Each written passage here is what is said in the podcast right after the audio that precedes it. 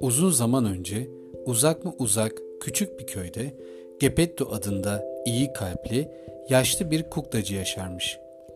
Yaşlı kuklacının kedisi ve bir fanusun içinde yaşayan balığı dışında kimsesi yokmuş. Gepetto yağmurlu bir gün evinde tek başına oturuyormuş. Çok yalnızım, keşke konuşacak bir arkadaşım olsa diye söylenmiş kendi kendine. Aniden Gepetto'nun aklına harika bir fikir gelmiş. Bir kukla yapabilirim, benimle arkadaş olabilir demiş ve hemen çalışmaya başlamış. Bir süre çalıştıktan sonra kuklasını yapmış. Ona bir isim vermek istemiş.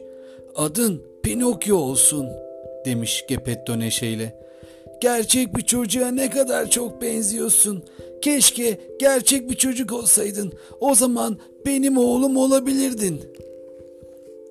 İyi kalpli mavi peri Gepetto'nun dileğini duymuş ve onun için çok üzülmüş. O gece sihirli değneğiyle Pinokyo'nun burnuna dokunmuş.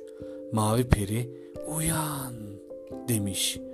Gözlerini kırpıştırarak Pinokyo açmış. Gepetto'nun oğlu olacaksın demiş iyi kalpli peri Pinokyo'ya. Ona iyi davran ve sakın onun sözünden çıkma. Çünkü hiç kimse seni onun kadar sevemez. Sonra bir kutuda gizlenmekte olan küçük çekirgeyi görmüş mavi peri. Ve sen çekirge Pinokyo'ya elinden geldiğince yardım edeceksin. Her zaman onun yanında ol ve onu kötülüklerden koru dedikten sonra göz açıp kapayıncaya kadar ortalıktan kaybolmuş. Sabah olup da uyanınca gözlerine inanamamış yaşlı kuklacı. Küçük bir çocuk, gerçek küçük bir oğul, dünyanın en mutlu kuklacısı benim diyerek sevinç gözyaşları dökmüş. Gepetto tüm parasını küçük oğlu için harcamış. Ona güzel giysiler ve türlü türlü kitaplar almış. Pinokyo okula gitmek istemiyormuş. Çekirge, eğer okula gitmezsen bilgisiz bir çocuk olursun diyerek onu uyarmış. Haklısın demiş Pinokyo. Her şeyi çabucak öğreneceğim. Sonra da çalışmaya başlayacağım. Babam Gepetto için para kazanacağım. Böylece okula gitmek için evden ayrılmış. Yolda yürürken uzaklardan gelen müziği duymuş.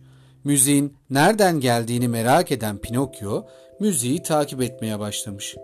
Müzik önünde insanların toplanmış olduğu eski bir tiyatrodan geliyormuş. Tiyatronun önündeki tabelada Kukla Tiyatrosu herkes davetlidir yazıyormuş. Pinokyo kuklalar bunu kaçırmamalıyım demiş heyecanla. Okulla ilgili söylediği her şeyi bir anda unutmuş. Kitabını satmış ve kukla tiyatrosuna giriş, giriş bileti satın almış. Kuklacı Pinokyo'yu görünce çok sevinmiş. Mükemmel diye düşünmüş. İpleri olmayan bir kukla. Onu gösterilerimde kullanırsam zengin olabilirim. Kuklacı Pinokyo'yu yakaladığı gibi diğer kuklaların olduğu odaya kilitlemiş. Zavallı Pinokyo ağlamaya başlamış. Babamı bir daha asla göremeyeceğim diye ağlıyormuş Pinokyo. Hiç parası yok ve yapayalnız. Bana da çok ihtiyacı var. Pinokyo'nun ağladığını gören kuklacının aklına kendi babası gelmiş. Pinokyo için çok üzülmüş ve evine dönmesine izin vermiş. Hemen evine dön demiş Gepetto'ya götürmesi için de Pinokyo'ya 5 altın para vermiş. Bundan sonra çok dikkatli ol. Pinokyo dikkatli olacağım diyerek yola koyulmuş. Pinokyo eve dönerken elindeki paralarla oynuyor, bir yandan da 5 altın çok sayılmaz. Eğer bu 5 altın parayı 50 altın paraya çıkarabilirsem zengin olabilirim.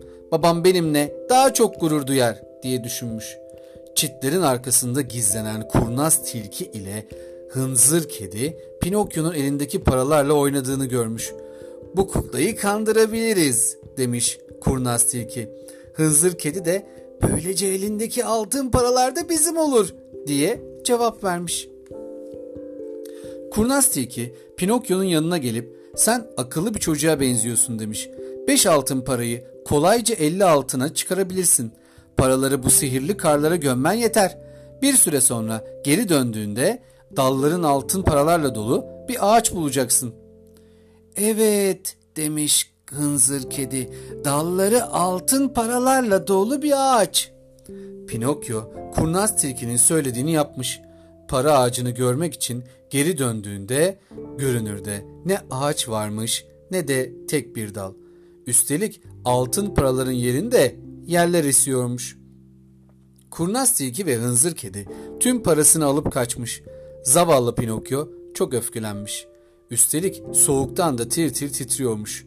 Çekirge kime güveneceğini de dikkatli seçmelisin diye seslenmiş. Pinokyo git başımdan çekirge diye bağırmış öfkeyle ve gözyaşları içinde eve doğru koşmaya başlamış. O gece iyi kalpli mavi peri Pinokyo'nun yanına gelmiş. Beni üzdün demiş. Çekirge senin kötü bir çocuk olduğunu söyledi. Pinokyo bu doğru değil diye itiraz etmiş. Ben çok iyi bir kuklayım. Birden Pinokyo'nun burnu uzamaya başlamış. Bugün nereye gittin diye sormuş mavi peri.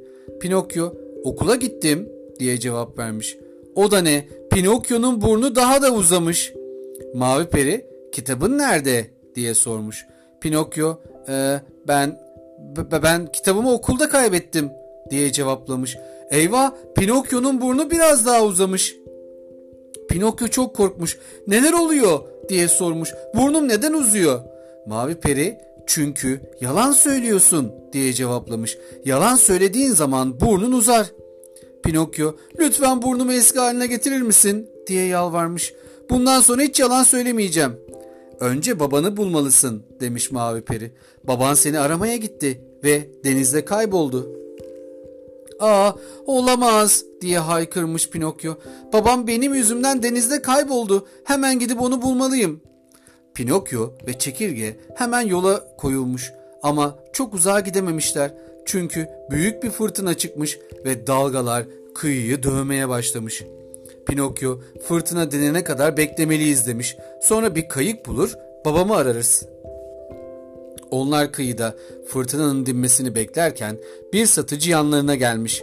Arabası çocuklarla doluymuş. Çocuklar gülüyor, hep bir ağızdan şarkılar söylüyormuş. Bizimle gelin diye seslenmişler. Herkesin gece gündüz oyun oynadığı oyuncaklar ülkesine gidiyoruz. Çekirge sakın gitme bu bir tuzak olabilir diyerek Pinokyo'yu uyarmış. Pinokyo neden tuzak olsun ki demiş. Kısa bir süreliğine gideceğim. Fırtına dindiğinde geri dönüp babamı ararız. Pinokyo arabaya binmiş ve oradan uzaklaşmış. Oyuncaklar ülkesine neşe dolu müzikler yankılanıyor, dört bin yandan kahkahalar yükseliyormuş. Çocuklar oyun oynuyor, renk renk şekerlemeler yiyorlarmış. Pinokyo oyuncaklar ülkesinde çok eğlenmiş. Doyana kadar şekerleme yemiş. Sonra bir tuhaflık hissetmiş. Koşarak gidip aynaya bakmış. Bir de ne görsün? Kulakları eşek kulaklarına dönüyormuş. Korkuya kapılan Pinokyo bana ne oluyor böyle diye ağlamaya başlamış. Satıcı diye kahkaha atmış. Seni eşeğe dönüştürmek için sihirli şekerlemelerle besledim. Bundan sonra hayatın boyunca yük arabamı çekeceksin diye kükremiş.